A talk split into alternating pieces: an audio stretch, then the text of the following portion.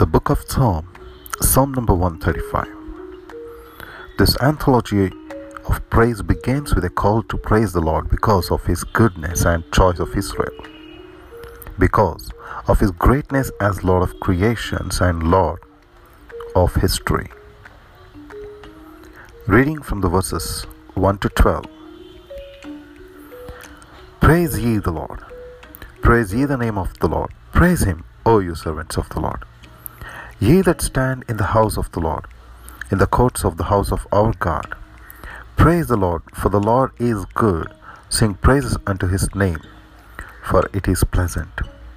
For the Lord hath chosen Jacob unto himself, and Israel for his peculiar treasure. For I know that the Lord is great, and that our Lord is above all gods. Whatsoever the Lord pleased, that did he in heaven, and in earth, and in the seas, and all deep places. He causeth the vapors to ascend from the ends of the earth. He maketh lightning for the rain. He bringeth the wind out of his treasuries. Who smote the firstborn of Egypt, both of man and beast? Who sent token and wonders into the midst of thee, O Egypt, upon Pharaoh and upon all his servants? Who smote great nations and slew mighty kings? Sihon, king of Amorites, and Og, king of Bashan, and all the kingdoms of Canaan, and gave their land for an heritage, and heritage unto Israel his people.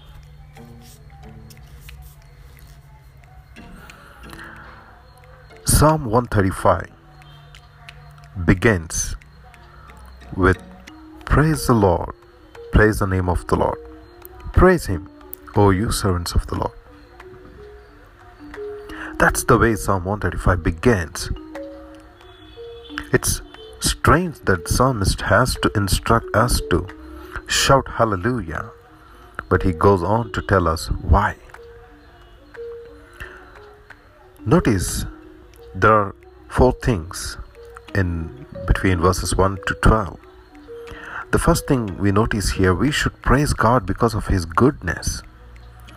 Verses 3 says, Praise the Lord, for the Lord is good. Sing praises unto His name, for it is pleasant. We sometimes take God's goodness for granted.